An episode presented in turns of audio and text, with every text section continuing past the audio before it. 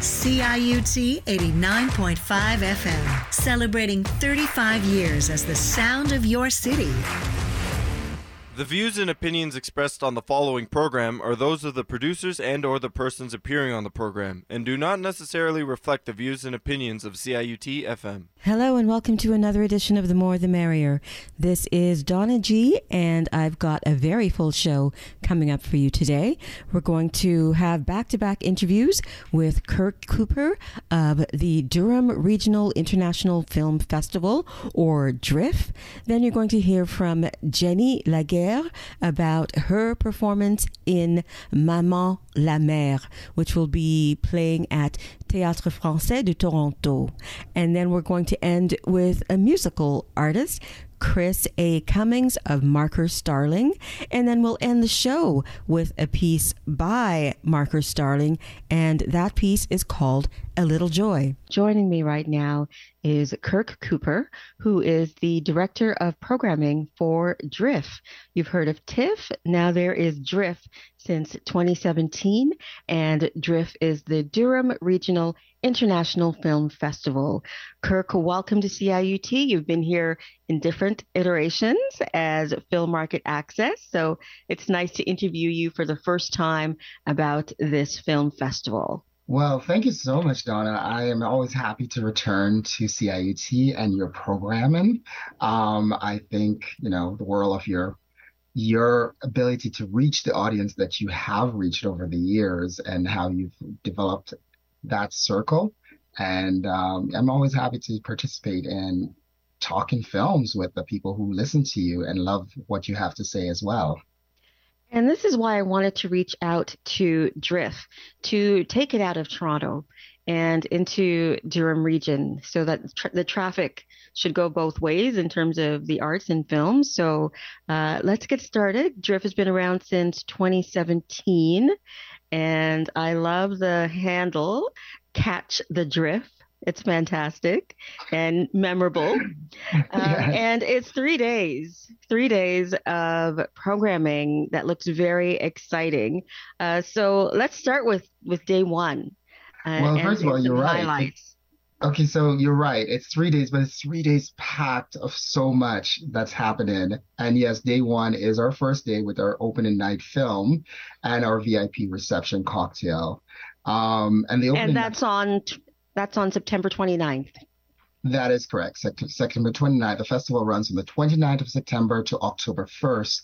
We are doing a hybrid this year, even though we mentioned it's three days. It's three, but it is a hybrid edition of this festival. Uh, we missed 2021 because in 2020, as we all know, something big happened. Unless you're asleep and you don't realize what that was, then you know it's it kind of shut everything down, especially for you know festivals where it's really about in person and going out and, and sitting in a theater or among people to watch films and appreciate um, the love of film.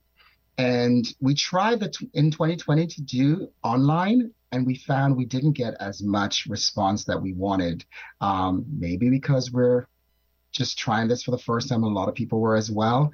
So 2021, we decided not to venture back into that. So 2022, here we are, and we decide to let's do a hybrid version. So those who really love to come out and be a part of the experience of watching films together, you have that option. And if you find it's too much, we offer an option online for Ontario residents, all Ontarian residents, residents, sorry. One of the things that COVID did bring about is the hybrid, you know, area of the arts, where mm-hmm. those who maybe had barriers to commuting or participating because of other reasons can, mm-hmm. you know, still feel the flavor of participating in a festival, a festival or an arts event. And um, I have to be honest, I'm going to be participating uh, virtually uh, for DRIFF. I'm going to try my hardest to come out for day three, but we'll get to that uh, in a moment um, because I would like to be among the people for days for day three's uh, last closing night film. But day one, you have some shorts that are screening as well as a feature film. So let's start talking about uh, you've got a short from Germany and one from um, sorry you've got a short from Germany and then the feature from Canada Renuka Jeyapalan. So blind spots, why was that selected? Or what's interesting about blind spots? I wasn't quite sure what I was watching for the first two minutes of Blind Spot. It was a very interesting short where I thought I was watching somebody in the moment documenting the way a film is being made. And when it got further into it, I realized this is really a, a very important topic that we rarely discuss amongst our community of filmmakers how one should treat subject matters on sets when it comes to very much a closed set and they have to talk about sex or they have to do a sex scene or anything in that way. So it's very, very important that we examine that a little bit. And this film does that blind spot to a great ending, which I, I won't say exactly what happens then, but it makes you think about how that all breaks down. Being in this Me Too era, it makes us focus on how a woman would feel in a particular position if she doesn't feel comfortable on set. So that is what Blind Spot is about. And what's very interesting is that this was a student film. And I was really blown away by that. And it's a German film, and we have lots of German films in this program lineup. One thing I want to mention about DRIFF is that you collaborate with the local high schools. Can you speak on that, please? So we have something, it's called um, DRIFF EDU, and it's really about getting content to the high schools um, during their school year just to participate in giving young people the opportunity to see films um, not the necessary films you would see on Netflix, not in a way that they can choose um, from an aggregate aggregate system. Mm-hmm. It's more designed for what they are thinking about, what they want to know more about, what's topical for them. Like this year, we're hoping to touch on depression because we know that a lot of young people, because they weren't in school in a very formal way, they um, suffered from a lot of that. And we wanted to discuss how social media plays a big part in that. So that's one part of that we're going to discuss with film students at that point. And I want to move on to your feature film by Renuka Jeyapalan. It's called Stay the Night. Tell us more about that one, Kirk. You know me very well. I am not a big rom com fan. No, and... you're not. no. But no, I, you are not. So what happened, Kirk? I know. Um, that's the programmer in me. I I look for films that speaks to a wider audience, and I found this film just do that just that. It, it spoke to a wider audience and it also spoke to me. I found it delicious and i think one of the reasons why i find it so deliciously appealing is that it reminded me of another film um, by linklater before sunrise I think you're very familiar ah. with that. No, I was yeah. reading it and I was thinking more of uh, Barry Jenkins and oh. is um, melancholy. Oh my goodness, Medicine for Melancholy. Yes, Medicine, Medicine for Melancholy. His yes. first film that I saw at TIFF. So okay. it's in, so it's in that vein. It's kind okay. of that way because here's the thing. It's you have Grace, one of the characters in the film, who is um, I believe her name is you you're probably familiar with her, Andrea Bang from Kim's Convenience. Yes. She is um, playing the lead and the love interest in this film. A very stickler for things. She works in human resource, so you know this is someone who's very on the ball and very direct about what she wants. So when something like this unexpectedly happens one night where she meets this guy and the guy just seems like he wants to help her, but at the same time she doesn't necessarily want the help, but she kind of wants the help. So this is the first time she's a bit iffy and unsure about her decisions and what she's thinking in her head. And this plays out pretty much the whole night. Um, where it's a bit of back and forth about love and about meeting people and connecting. And they discuss it because in this this time period we're in, we often feel like we're not connecting properly with the people that we want to connect with. And I'm not sure if a younger generation even know how to connect with each other properly when, especially when you meet someone for the first time in person and not, you know, over a tablet or over the phone. How do you connect and how do you make it um, genuine? So those questions are uh, debated in the film as well. But what's so beautiful about this film is it's uncanny because you have someone who works in human resource and somebody who works uh, or who's a, a talented hockey player. That's his role. And this night he was shafted and he doesn't have a team to play for. And so she becomes this human resource person trying to help him. And she and he in turn try to help her by opening up her open her up to talk about her feelings surrounding meeting someone why is she single and stuff like that and why is she not interested in the person that actually is interested in her. Ah. so it's a ah. very interesting night and it goes through the whole night. So that's why it reminds me of before sunrise. And the other thing about this film is that the beauty of it there's a third character besides raymond a black because he's wonderful in it. There is a third character and that character is the toronto um, downtown core. It toronto has never looked so beautiful to me I thought it was shot so well, and you know, hats off. And then on the 30th, DRIFF Day 2, uh, mm-hmm. uh, we have a lot going on. Um, nibbles, an industry panel, but you have another short, uh, another film from not a short film, but a feature film from Germany uh, called Bulldog. Yes, but we also have a, short just before that called Edgy. And that really, that short is really a look at anyone who's different and what difference, what different can mean when you're not the status quo, you're not rolling with the, the, the status quo and how people try to change you. Um, and it's only two minutes long, so I don't want to give away too much. No. okay. young, young character and a family and how they dealt with it and how they hide who they are from everyone um, and even from their young child until they realize that this is ridiculous. They have to be open and honest and true about who they are. And okay. it's all animated. So it's all right. animation. Yeah, I missed that because I'm looking at the ticketing section um, where it has um, to be determined still. Yeah. So yes. as a, as a, uh, as opposed to the website, because I know sometimes, you know, festivals can be a work in progress. So that's why I thought that you have different locations each day. Is that part of the inclusivity to move from Whitby to Ajax to Oshawa? Yes, it's the um, it's really to bring the whole community together and to move from one location to offer something for those who live in Whitby, those who live in Ajax, and those who live in Oshawa. And as you can see, 29th is, uh, I believe, uh, Whitby. The 29th is Whitby, yeah, Centennial and, Building. Yes, and the 30th, which is Friday the 30th, we call that the centerpiece, which is Bulldog, and I'm going to talk about that in a second. That is at the St. Francis um, Theater. And then the third, and which you're planning to come out on October 1st, the third um, event is at uh, Biltmore in Oshawa, which is a beautiful venue. So back to Bulldog. Here's the thing. Um, I watched Bulldog, and I have to say that the first thing that struck me as a programmer is that I haven't really seen any relationships like this before.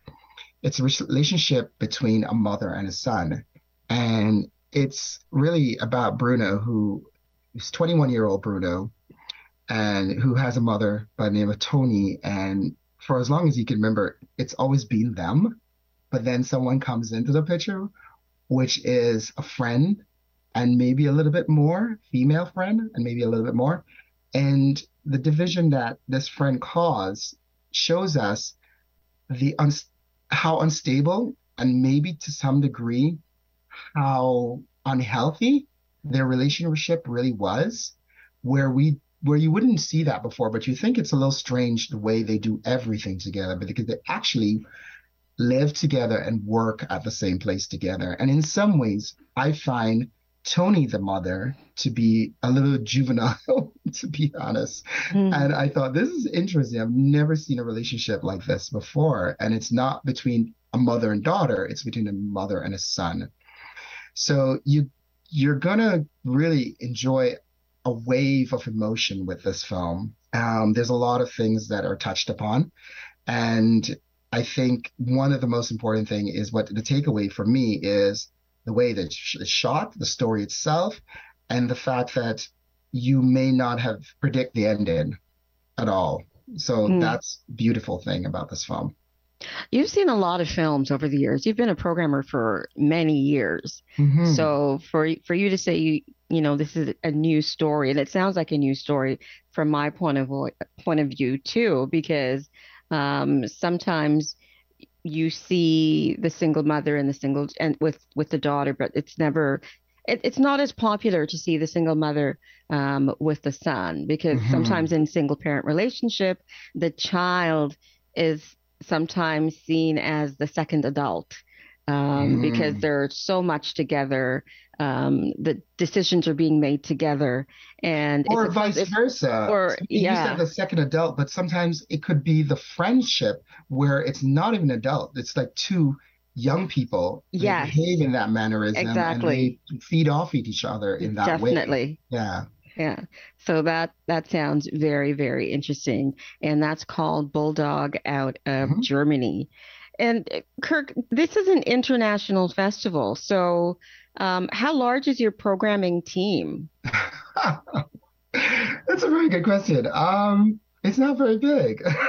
yeah, because you're you're a small festival. We're a very small festival, and you're you're a young festival as well. Yes, five years going. Um, we had a couple years before, um, I think before 2017, but we made it official to say um 2017 with our start mm-hmm, and yeah. we will go on go on from there so yeah this is a fifth year and i've been with the festival for four years and um I've always been sort of the person in charge of, well, I've always been in charge of the programming, mm-hmm. but I've also been very much heavily doing a lot of the programming. So I do see a lot of films, and each year is the burden and responsibilities on my shoulder, which I gladly accept. I'm happy to um, to look at what the programming lineup will look like and reflect that to our audience, what our audience may be, um, their appetite is mm-hmm. searching for. Right, because you're trying to build an audience as well. Mm-hmm. And you're trying to build an audience as well as at the same time find out what their tastes are. Exactly. And that's only going to take time. It will. And, just to jump in there for a second, we've been doing that um, since the pandemic hit, and we didn't have anything in 2021. So we started with the drive ins. And I'm not sure if you're familiar, but we had drive ins last year where we mm-hmm. showed Ann Marie Fleming's film.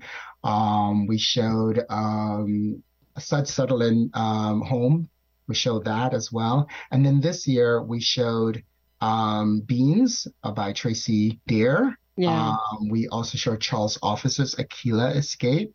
And by the way, that was sold out completely. And good, then our third good. film was completely sold out. People were like begging to get tickets, which was like really surprising. Um, so we kept selling out each time. And that third film was um, Sleeping Giant by Andrew Chevadino, I think it is. Uh, I may have pronounced his last name wrong. I'm so sorry, Andrew. okay, now we have to move on to DRIFF Day Three. Uh, you've got some uh, homegrown shorts, which mm. um, we don't have time to go into everything. No, in, there's in, too many. In, in that. can into... I can I highlight what the homegrown shorts means? Sure, of course. Okay, so it's a collection of shorts that meant they are from Ontario. Um, we want to salute Ontario filmmakers, especially the ones that are in Durham. So we have at least three or four filmmakers from Durham who are in that section. And then we have a sprinkle of others around Ontario, including Toronto, in that section. Okay. So this also has some some workshops that are open to the public and people mm-hmm. can check that out on the website website driff.ca. But and then there's a dinner break because it starts in the afternoon and then there's a dinner break. I love how there's a dinner break in the middle of a festival as if you're playing cricket and there's well, a tea break. the reason the reason for that is we're not actually sending individual tickets to each movie, we're selling daily tickets. So yes. if you buy a ticket, you're getting it for the full day's program. So you can choose to come and go um, whenever, whatever you want to see and take part in. So that's what we say. If you're there all day, please take a break and get something to eat. Yes. Tickets are $10 for uh, the first and second day. And then the third day, you have the option of um, just buying the evening film, or you can do the whole day for $15 Mhm. um, for day three. So, And our awards presentation is also that day, so you'll find out who wins Best International Short or Best Canadian Short, um, and so on, and Best Feature, Best Documentary. This is the first year we actually have several documentaries in the lineup, and we're offering a prize for Best Documentary. okay. Now, I I'm surprised I've never heard of this film. Revival 69, the concert that rocked the world. by Yeah, Ron Chapman. Yeah, How have I never heard of this film? because it's a world premiere, but not at our festival. It will be a world premiere, I believe, at another festival that's happening in this month, but just two weeks before us. I won't say which festival it is. Um, but we're having the Durham region um, premiere. Okay. Um, it's actually going to be at three festivals, I believe, or two. Yeah, three festivals in the month of September. Um, but uh, Durham region gets to see it. So yeah. tell people about it and why. So- tell them why I'm so excited. Oh, I you listen. I started watching this film by Ron Chapman, and I was like, "What am I watching? What is this story? Why have I never heard of this?" Exactly. was a lot of these things was going through me. I had so much emotions, but at the same time, I was so giddy from watching it and learning about this particular event. And this event is almost like a Woodstock of sorts that happened here in Toronto in 1969. And it was the promoter who brought all these amazing acts to Toronto, including John uh, Lennon and Yeah. And I, I'm reading the notes, and it was the concert was almost canceled. Yes, and that, listen, anyone who's ever done an event, and this is why this film was so exhilarating watching it, I just kept going, oh my goodness, oh my goodness, wow, wow. So many things were happen happening in in in in sort of in real time or back in, you know, 1969, but they presented it in almost in real time to us to see how it was all stacked up and how it could have been canceled. But you're at your edge of your seat thinking, but I can't believe that's happening. I can't believe that's how it was planned. Well, Nowadays, I- I couldn't nothing would be planned that way. I couldn't believe John Lennon, Eric Clapton, Chuck Berry, Little Richard, Jerry Lee Yeah. Lewis, Bo Diddley, Gene Vincent, The Doors, The and Alice Cooper. Yeah, Alice Cooper. Um, and you know, every one of these artists you mentioned, you'll see them perform live back then. You will see their footage on stage in Toronto At Um, Varsity Stadium. at Varsity Stadium. And then you you probably heard about Alice Cooper. There was a weird satanic thing with an animal. I won't say what. Oh, happened. yeah. Okay, so that's going to be explained in the doc. Okay. You heard about this chicken? Yeah. So that's where chicken? that. Okay. That happened at that time. So I won't say Okay. more. You have to come out and see this documentary and how it's put together. And what I really love about the doc is that most docs, they find their own style and rhythm. And Ron has found that with animation as well as archival footage. So a lot of black and white and some color images. Um, a lot of that stuff is in there. A lot of um, footage, uh, you know, in the terms of a video because it was actually um, taped back then, Mhm. and it was a documentary. And I don't know if that doc- it was a documentarian who was there at the time who brought it, their camera to capture it all, and that's where they were able to find a lot of this footage from back then. Well, on that note, people, the website driff.ca, D R I F F dot C A, uh, Durham Regional International Film Festival. Catch the drift. And uh, that's their handle on um, Instagram. Is it also the same on Twitter? I believe it is, yes. Okay. All Yeah. right. You can Kirk- find us. Just type in driff.ca and you'll find us. Everything is there. Kirk, thank you so much for doing this. You're in the middle of, of, of, of wrapping things up. Okay. So I really appreciate the time that you took today. Thank you so much. Thank you for having me, Donna. As always, a pleasure. CIUT 89.5, the sound of your city. Stream CIUT at www.ciut.fm.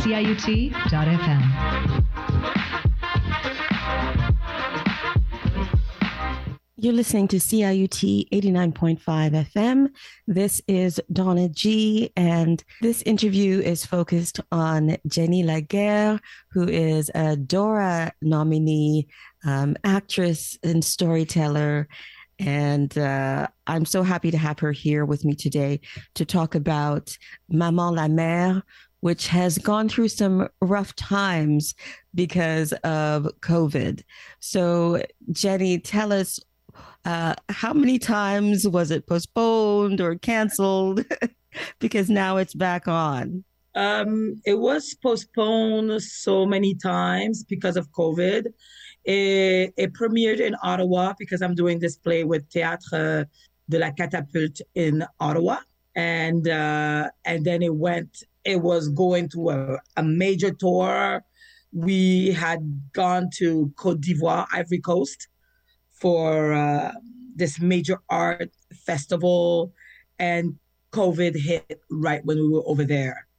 So when we came back, uh, that was the first cancellation because we were supposed to finish the season in April or May at TFT. We we're supposed to go on tour, Africa, uh, Sudbury, and a bunch of other places, Montreal, and then Toronto, finish home, Toronto.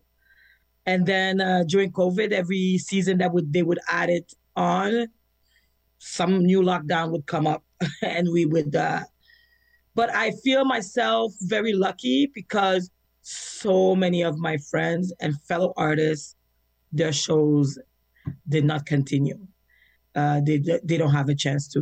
They didn't get a chance to uh, tour, or even some production got completely shut down. Yes, I know. Um, so uh, we're grateful as an audience that we will get a chance to see uh, Manman la mer. And uh, this is with uh, Théâtre Catapulte. Tell us, tell us about that at Théâtre. Théâtre Catapulte uh, came to me uh, in um, 20, end of 2018, beginning 2019. And they were looking for, uh, they're really known for teen uh, teen plays, youthful youth plays, and she really wanted to push her presence. Danielle, Danielle is the artistic director. Really wanted to push the uh, adult audience, and she heard that I had something that I was already working with. I think you may have seen the first workshop of it was in at summer work in English. It was a 30 minutes. Yes, that's how I remember it. Mm-hmm. Yeah. It was a 30 minutes and it was a workshop production and from that workshop production there's so many things that i learned that i did not want it to be. So i returned and got more grants to really get it to where i wanted to be. And then when uh, danielle said i'd like to use one of your plays or whatever you're working on to broaden my audience um, my uh, adult audience even though we're known as a teen and whatever you write will it'll go also in the high schools right uh, and then that, that's how it started. So I then I translated it into uh, into French and redid my whole team, um, my whole reflection of uh, on it, and uh, now we have a sixty minute a play, one woman play. I'm so happy for your success because I remember when I first saw it. Um, although I appreciated it, I was missing you. I was missing Djennie and how Djennie communicated with the audience. And I, I, I, I speak honestly to you. You know that. Yes, you do. And you do. I said, Djennie, because I, I, you know, I'd seen uh, Rendezvous La Clé. I'd seen you do. Um, uh, Inspirés. I think. Oui, Les Inspirés. Yes. Uh, uh, uh, I know you because of uh, uh, Théâtre Français de Toronto. Um, but when I saw uh, Maman la Clé, um, Manman la mer at Summerworks, I said, um, I was missing you. I was missing you, the storyteller. Where were you? So I'm glad that um, now we get to we will get to see you um, yes. in in your totality. Yes, very much more going into what I my reflection where I wanted to go with it. It's a very grounded play that really demystify a lot of the spirituality of a Haitian spirituality. There's so much rumors and things that people think romanticize um, uh, Haiti and and what Haitian spirituality is, and it's also brings it back to what spirituality is for us, uh, Caribbean or African. Uh, uh, even a, a, Latinx have told me when they seen the play that we are have a connection to to our uh, our home country or our parents' home country, but we're living in Canada and we're very much Canadian. How does that spirituality come and touch us? How does that come and express to us? It doesn't express to us the same way. We have our own research that we're doing of, of, of ourselves. So it's a bit of a, and also it's a love letter of these three generation of women you know, at first I really wanted to write a love uh, a love story and uh, between a man and a woman, and then turned out to be a love story between three generation of women. And me now that I am a, I am a mother, and I, I have a mother, and and then I'm living my truth in so many ways, has informed a whole new a whole new play that's much more complete. And people come to talk to me about so many subjects after the play that I'm always excited to talk to people after now. So let's get into the play. Uh, tell us about uh, the character uh, Marjolaine. Marjolaine, yes. Uh, Marjolaine is uh, a woman. We meet her when she's probably she's 37 or almost, you know, 38, 39. But when she was really young, she told her mother that she can see, she dreams about the future. And uh, her mom doesn't take it to heart, but ask her, well, why don't you tell me about it? And then she says, oh, I, I paint them and I draw them. So she shows her all the drawing. And from that drawing, seeing all the drawings and the paintings, the mom, you get the hint that the mom believes her and says that, oh, she sees the future. It's just that the the, the paintings and the and and the drawings are so abstract and everything. Marjolaine doesn't really get certain of them what they mean. Mm-hmm. But she does if she draws something a face of a person, she does meet them later. It might be a teacher or somebody she meets down the street. But the other things that tell of this, you know, of the like she even paints her grandma, but she doesn't know that's that's her grandma. But when her mom sees her, she knows. And she tells her to let go of that. Stop painting, stop that thing about the future. We are trying to fit in Canada. We are not about that. I left everything behind in Haiti. They're gonna mix us up with that stuff that those people do because you know mm-hmm. everything is voodoo and black magic with Haiti.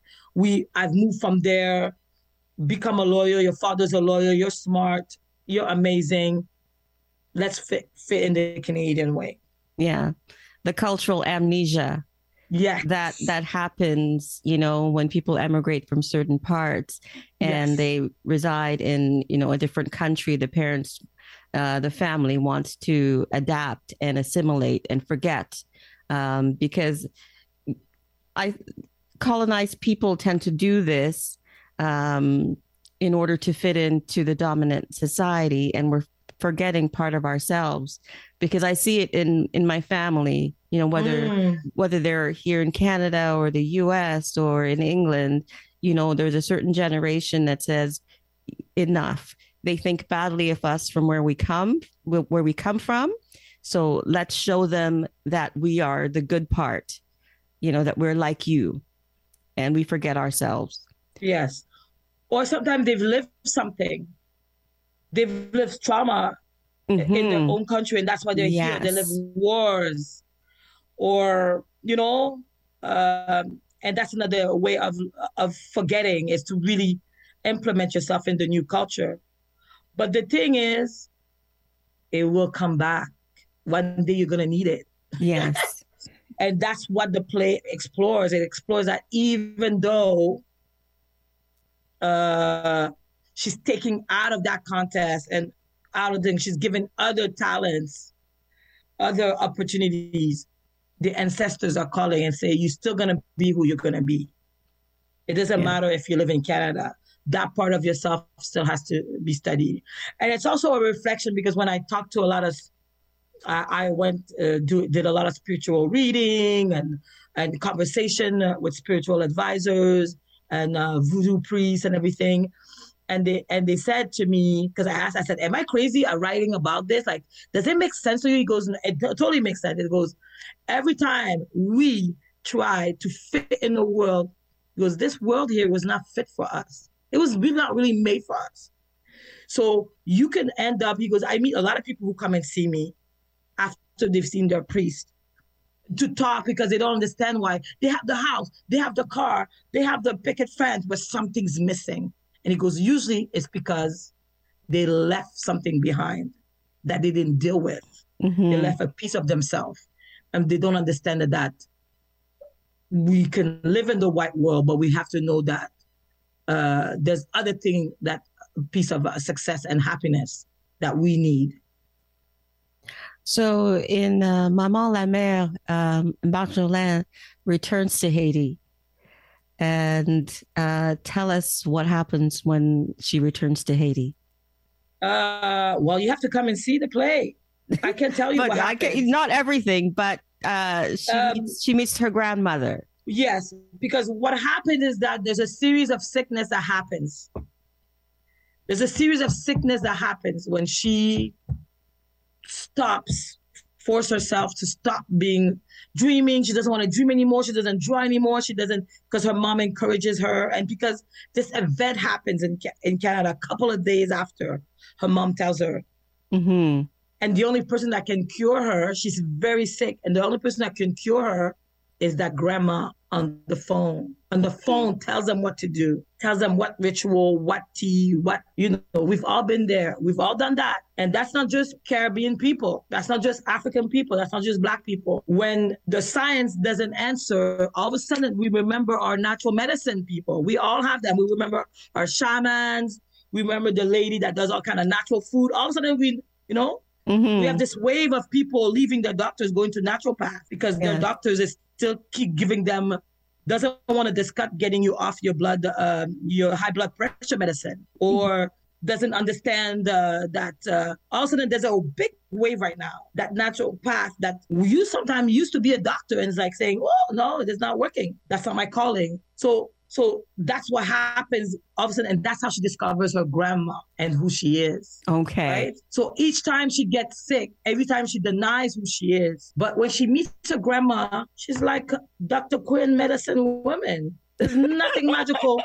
She don't float off the ground, nothing. So it's just that whole understanding of self, right? Yes. Yes. So and then you have to see the play to to see yeah. really what happens. Or and and I'm looking forward to it because the 30 minutes is not the same as the 60 minute that's no. going to be at uh, you know the Berkeley Theater no. um, under the Théâtre Français uh, umbrella. So it's going to be. Um, I haven't been, of course, to Théâtre Français in, in, in a, a, couple of years because of COVID. Um, and I used to go because I understand French and but I still needed my surtitles. Yes. And so some of the performances will be surtitled, of course. Yes. I think most of the per- for, uh, performances are surtitled, except the um, the school. Right, Usually the French the schools, schools coming in. yeah, it, yeah, and uh, and because also we have a great following in uh, Anglophone because that's the reality of Toronto. A lot of a lot of us are married, or that's our community. We live in both community of language. We don't separate much. So, yeah, that Français de Toronto and the Catapulte that has their title nines. Right, and um, as much as I understand French, I wish I could do this interview with you in French because your French is so beautiful.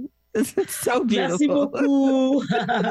Um, but you'll see so, there'll be some Creole in it, and you'll be happy to see the Creole will be translated. And uh, what I love about your performance is the interaction with the audience. Please tell me that's still there. That's still there. Okay, good. That's, that's still the Danny the, I know. Yeah, yeah, that's the Danny, and the character that is more of a storyteller. It's like, come, come, let's go to my trip let's go let's go back and see what happened when I was when I was 10, you know, when I was mm. 9, when I was 10. Okay. Yeah, that's still uh, there. What does your daughter think of the play? My daughter at first when she first started the play, she was very upset that she was at the time she was 10, she was like, "Why am I not playing the 10-year-old?" that was her problem. Why do you you need to tell your team that I should be playing when you're 10. And uh, so she thought was really interesting and she uh, she loves it. She comes we talk about all kind of things. We talk about period and it's really nice to see the reaction the way we talk about periods the way we celebrate um, the womanhood. I really go yeah womanhood and and um and uh, the terms of how in our society that everybody's your tati you know you have your tati your auntie that's of blood and you have your auntie of love and, and friendship that you make. And and she there's a lot of things that uh, resemble her life because in the play there's a scene that even is get, getting so popular they even asked me could you just write a play about the aunties? Because the aunties are from jamaica from um, cuba everything because they all work with the mom. Yeah. Right? Oh, oh okay that's your next idea then well, that's I don't next know, idea. But you, you next idea because I know you'll be you'll be honest you, if you really want to see the play of the aunties. But there's that whole thing that she she knows that life, right? Yeah. Uh, yeah. And uh, she she she loves it. Good. I want to mention um, Rendezvous Lakay because you have a book, Djennie, with both yes. of these works in it. Tell us about, yes. Uh, tell the audience a bit about Rendezvous Lakay and the book. Uh, in English, it's called Rendezvous at Home. In French, it's Rendezvous Lakay. La Caille meaning home in in uh, Creole, and also meaning going back home, whatever home is to you, right? Mm-hmm. It has a large abstract uh, way, and it, that play was about two two uh, young women in the end of their 20s who go to Haiti to bury their father that they've lost contact with over the years after a divorce and putting to peace the abandonment and everything. And at the same time, they discover Haiti. And one of them is, and they're very Canadian and just a bunch of adventures happen. It's a a happen on that trip. What really is amazing about uh, Rendezvous at Home is that we went and toured it in French and English in Montreal with the enigmatic, the fabulous Black Theater Workshop. And and then uh, the teenagers just love it. The talkbacks were as exciting as us playing. We would get into high schools that the teachers would say, "Oh my goodness!" From the moment that you start, they didn't talk. Nobody, uh, people would come in and not just think, "Oh, there's a play. Like, let me not go to class." You know? Yeah. Uh, like people would translate the Creole to each other, but most of the because Creole is the the the the language of hip hop in Montreal. So you have these Italian people who have their these Italian kids who have their their their nicknames in Creole and they come and tell you, uh, you know, like you just had such a great uh, conversation about identity and belonging to two worlds and making your place in the world uh, was really nice. And then I think from that play, um, I wanted to write the second part because the first part was so much about the dad and mm, and and making and, and getting that connection with Haiti. And then, but then instead, this little old lady kept appearing in my dream, and that was the grandma who's asking me, write about me, mm-hmm. write about the three generation of women. So, yeah, that's Rendezvous, and uh, it's right now published in French, uh, in French, in uh, together with uh, Manman la mer. Where can people find it to buy? Um, uh, it's on les librairies uh, now because of COVID. You know, it was supposed to be at the, uh, different book lists and all that. It's now that we can really do these these things.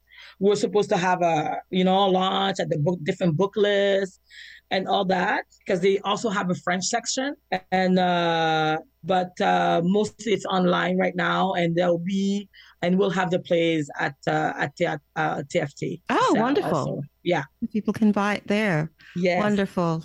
Djennie, it's been a pleasure to connect with you, to talk with you, and uh, you're going to see me at Manman la mer Oh, thank uh, you. And I want you to know it, when you said that to me, it really inspired me to take control and rethink, revisit. And sometimes uh, an author needs that, right? You just need that one person that kind of knows your work to say something that you already had in your heart. So I thank you. Yeah, because you were missing. And it, let's talk about identity. You were missing from that one. Yeah. And uh yeah, so I'm glad it's evolved and you're back to your true self. And uh thank you so much for sharing time with me today. Oh, my pleasure. Thank you. Manman la mer runs from September the 29th until October the 2nd at the Berkeley Street Theater at 26 Berkeley Street. For more information and to buy tickets, please visit the website théâtrefrançais.com. T H E A T R E F R A N C A I S dot com. You can find Djennie Laguerre on Instagram at Djennie Laguerre. D J E N N I E L A G U E R R E. CIUT 89.5, the sound of your city. Stream CIUT at www.ciut.fm.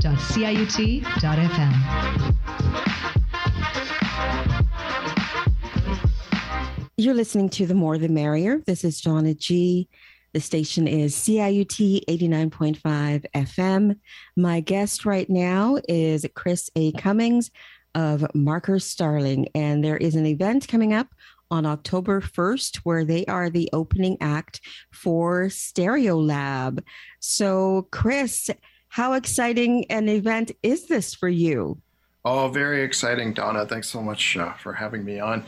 Uh, it's the biggest show that we will have ever played. It's uh, you know at at History, the new venue uh, at uh, Queen Street East and Kingston Road that Drake opened, and its uh, you know capacity is 2,500 people. So it will be the biggest audience that we've ever played for, and uh, the Stereolab, you know, audience uh, Stereolab played in Toronto in 2019 as well, and the audience reaction at that show, which was at the Danforth Music Hall, was just absolute pandemonium. So we're we're really looking forward to uh, you know being in front of Stereolab's uh, audience here in Toronto.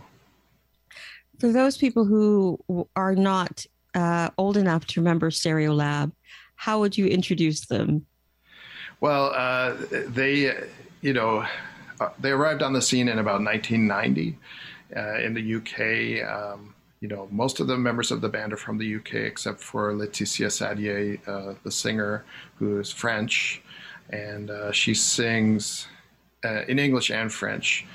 And uh, when they arrived on the scene in England, they were sort of a fresh new um, voice, and uh, quickly became extremely big in the uh, you know alternative music world of the 1990s, and they toured North America many, many times and uh, made many albums that are now considered classics. And uh, they kept going until about 2009, and then they went on hiatus and um, didn't play any shows until 2019 when they played a sold out uh, tour of, uh, of North America. And we were lucky enough to open for them then in uh, Montreal, but not in, in Toronto. So this will be the first time that we've opened for them in Toronto. So, how did you get that call, that hookup to open for Stereolab? Uh, well, I've known Laetitia for about eight years, and uh, we've collaborated on uh, multiple projects together. Uh, she's sung on my records, and also I've written lyrics for um, you know collaborative tracks that we've done. I wrote a song on one of her records. So uh, yeah, we've we've been you know friends and collaborators for about eight years, and uh, we were lucky to to get the the call um, to open the show in 2019, and again this year where we'll be opening both uh, uh, the Toronto and Montreal shows.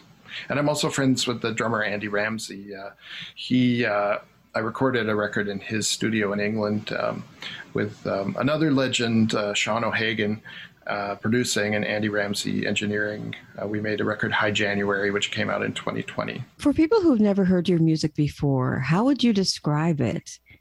Well, the the phrase that uh, is often used is uh, melancholy party jams. Uh, the, the, I, I, play the electric piano and I sing, and um, you know, I have played many, many uh, solo shows, um, but when we have the uh, full band, it's more of a propulsive uh, experience. I mean, the, the Wurlitzer electric piano is still the main instrument, but we have, for the last year, we've been, um, you know, uh, we have a, have had a new member of the, the band, which is Dorothea Paas, who's the great uh, Toronto singer songwriter, uh, whose debut record, Anything Can't Happen, came out in 2021.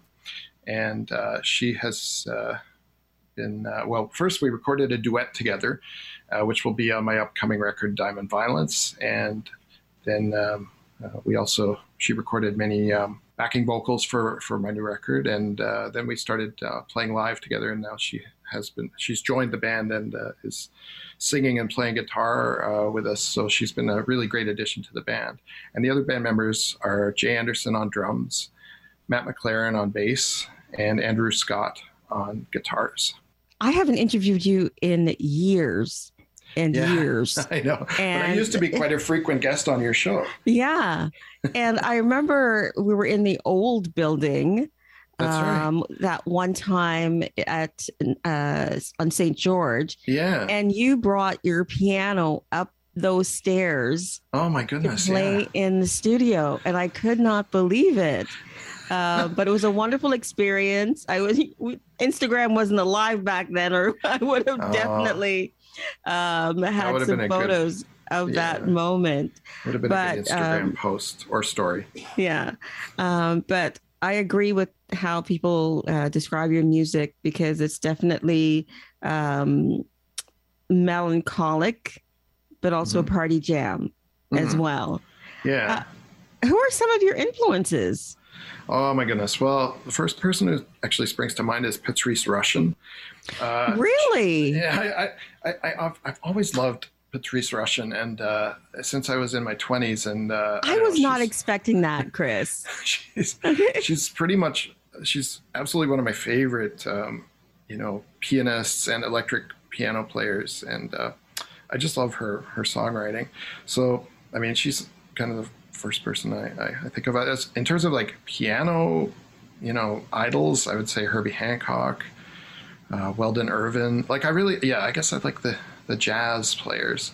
Uh, but jazz with a little bit of vocals in it and jazz that verges on pop.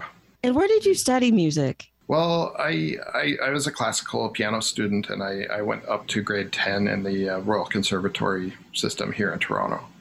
And then that was it. Like, I, I just became, you know, a self taught uh, songwriter. Um, I always uh, had an ear for music, and I picked songs up by ear, and that was sort of how I taught myself to to write songs on the piano. And of course, I've you know I don't have my classical playing chops anymore, but I I can you know play chords, and that's kind of like the the thing that I that I always loved to do uh, when I was learning songs from records, and um, that's still how I uh, you know play songs when I play live. It's mostly chords, not a lot of uh, uh, virtuosic piano playing. But you know, since I am classically trained, I know a lot of chords. So. And when did you discover your voice? That well, tone. I just, you know, I, I always liked to sing along with records, and uh, I just kind of started doing it on my own. And of course, at first, the first live, first few years really of live performance were much more shaky than than now. I, I think my voice has gotten stronger, and uh, you know I've gotten more assured in my in my singing. And um, it, yeah, so I'm a self-taught singer and songwriter, basically. So the performance that's coming up on October 1st, how many tracks will you be performing? Eight or nine, I think. Was it difficult to decide? which ones to play? Very difficult, very difficult. Yeah, because we we still haven't actually decided because uh, we've we've just played uh, we played a show in Kitchener where we played a lot of songs. We played 13 songs. Mm-hmm. And now we're about to play at the Tranzac. By the time this airs, this will have already happened, but we are playing at the Tranzac on September 24th, and we're doing 10 songs for that. And then we have to cut it back. We have to cut it down even further. So we will, you know, we'll, we'll sort of see how it goes on the 24th and then decide which songs went over the best and, and choose from there. Well, the Tranzac audiences are, are used to you. Are you a little nervous about the Stereolab audience? I think it'll be a. I think we'll be well received. I think uh, since it's a Toronto audience, there will be a lot of people who already know who we are in the audience, hopefully, and uh, you know we'll be into what we're doing. I, I think it's crowd pleasing material. Uh, you know, we're we're going to keep to the high energy uh, numbers that we do. Is there one track you know for sure you will be performing? Yes, uh, the the brand new song uh, "Diamond Violence," which just came out last week, and that's And- the ti- that's the title track of my new record, which features Dorothea Paas, and um, you know it'll be coming out on Tin Angel Records on November 25th, and also on Seven EP Records in Japan. Yeah, because uh, you tour. It's like Yeah. on Instagram, you're always popping up in these different cities, and Well, uh, It's been it's been three years now though since yeah, lockdown. But uh, yeah, prior to lockdown, I was touring a lot, and uh, you know, Germany, England, and uh, I've been to Japan twice now as well, which was really really exciting. and uh, so the album Diamond Violence uh, comes out November 25th, so people will have to watch for that. That's in right. the in the meantime, though, they can see you October 1st. Opening for Stereolab. I wish you well on that show. oh, at- thank you at- so at much. History. Thank you so much. Yeah, yeah, I'm so Yeah. excited. Are you nervous? I mean, a little bit. Of course, I always have nerves before any show, and especially one as big as that. I'm, I'm sure I will uh, be a nervous wreck before the show, but then, uh, you know, I'll be able to contain it, I'm sure. I'll have to have you back in November to talk Oh, about the release of thank you, Diamond yes. Violence. Yeah, you'll definitely have to come back and uh, we'll catch up about the Stereolab show and uh, you'll give me a, you know, sort of a synopsis of how that went. I'll let you know exactly how it went. All right. And how much are tickets, Chris? Uh, $48. $48.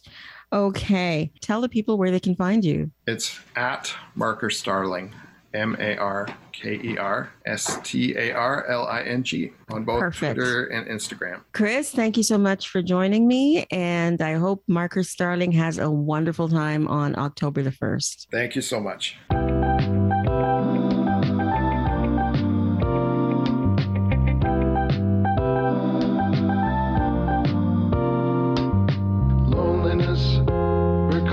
Things you might forget when you're not lonely. Happiness erases things you might remember when you're sad. So sad.